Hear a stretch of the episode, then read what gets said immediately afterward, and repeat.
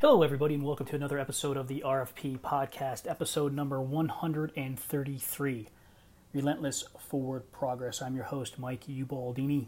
Excuse me, and always grateful to have you guys joining us today.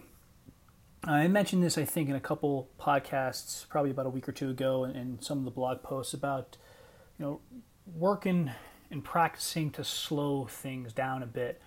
Uh, ironically, I, I started reading a book last week that my wife gave me a couple weeks, probably a couple months ago now. It's called The Age of Speed by Vincent Poscente, I believe.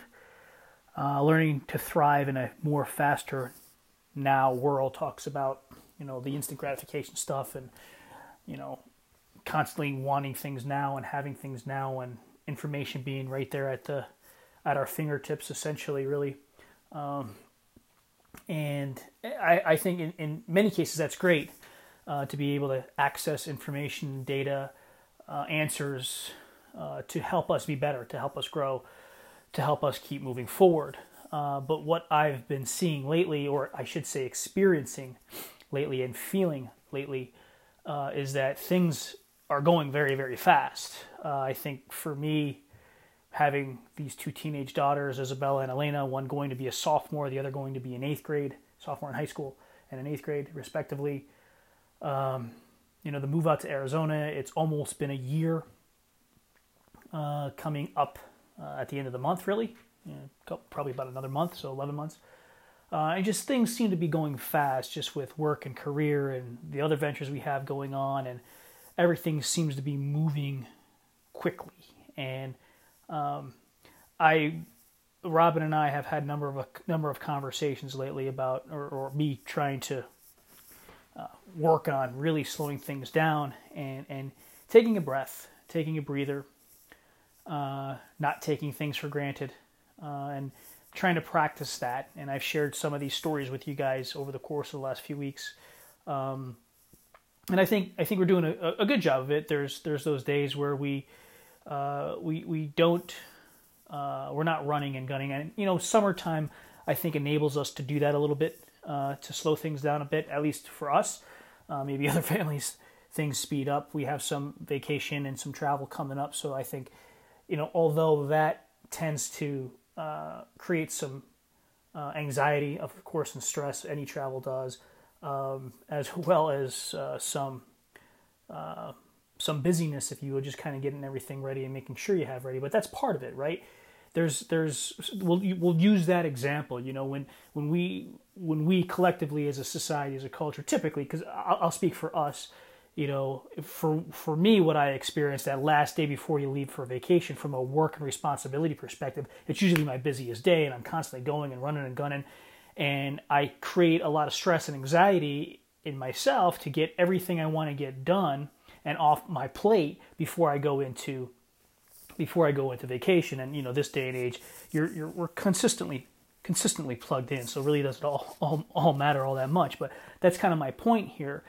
Rather than having to speed things up to get things done and get more things done before you go take a break, why can't we just slow that process down? And that's something I kind of started looking into and digging into and uh, wanting to work on that and step back.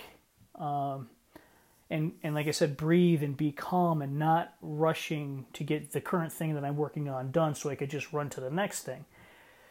So that's kind of what we've been working on, and at least trying to work on.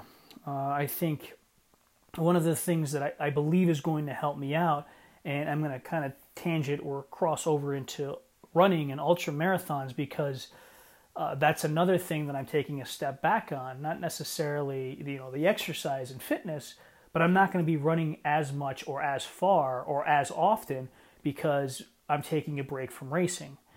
Um, over the course of the last 12 months, I ran in eight races, uh, all of them but one being over 31 miles or 50k. So there was a there was a hundred. I think there was a 50 miler, three or four 50Ks, 100K, and then the race with Robin that was, you know, four or five miles. But basically did eight, eight, eight races in the span of 12 months, and it just felt like I was going from one training block to train for one race, maybe like a week off, and then right into the next one. So I never really felt like I got a break. So we decided that the race a week and a half ago was going to be my last race. I'm not going to sign up for anything until we get back in August, and then we'll reevaluate things. Um, and we're doing that for a number of reasons. One, to slow down, one, to give me a break. And I think when we tend to slow down and we offer ourselves that break with respect to running, in my case here, it, it gives the body, it gives time for the body to heal. And I think anything with exercise, but also from a mental capacity, right? Uh, you know, if you have a stressful, stressful job, um, or a difficult family life. You know, let's let's talk about the stay-at-home moms or the stay-at-home dads out there taking care of kids. You know, that can be stressful. So having a break from that, whether it's a day or an afternoon or a week or whatever the case may be, we all are juggling so many responsibilities and so many pressure packed situations. Stepping back and slowing down and having that breaks gives our body, our mind, our soul the opportunity to heal. And I think, I think that is very, very important. It's something that I've always overlooked. You know, I, I've always tend to keep pushing and pushing and pushing. Uh, but you know, as we get older, or at least as I've gotten older, I've gotten the ability to listen to my body better, uh, listen to my mind better. I think Robin has been very, very instrumental in that and helping me uh, helping me with that process. I think it started uh, uh, several years back when when my body kind of broke down after one of the second death races that I just I think I pushed my body to a limit physically where I had to step back. That's kind of what tangent tangented me into ultra running and all that all that stuff that I do now.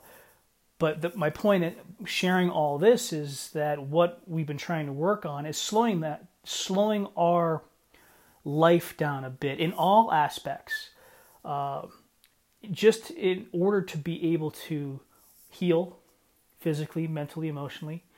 Uh, I think it gives us the ability to see better, and what I and it gives us more clarity, right? So think about that for a second. When when when we and I'm gonna I'm sorry, but I'm gonna relate it to being out on a trail and and running. When you're running on a trail, when you're running in general, running on a street, right? And, and you're you're running, not walking, not hiking, not jogging, but you're running, right? When you slow that process down, that gives you the ability and the opportunity to look at things differently, to actually see things because you're going at a slower pace.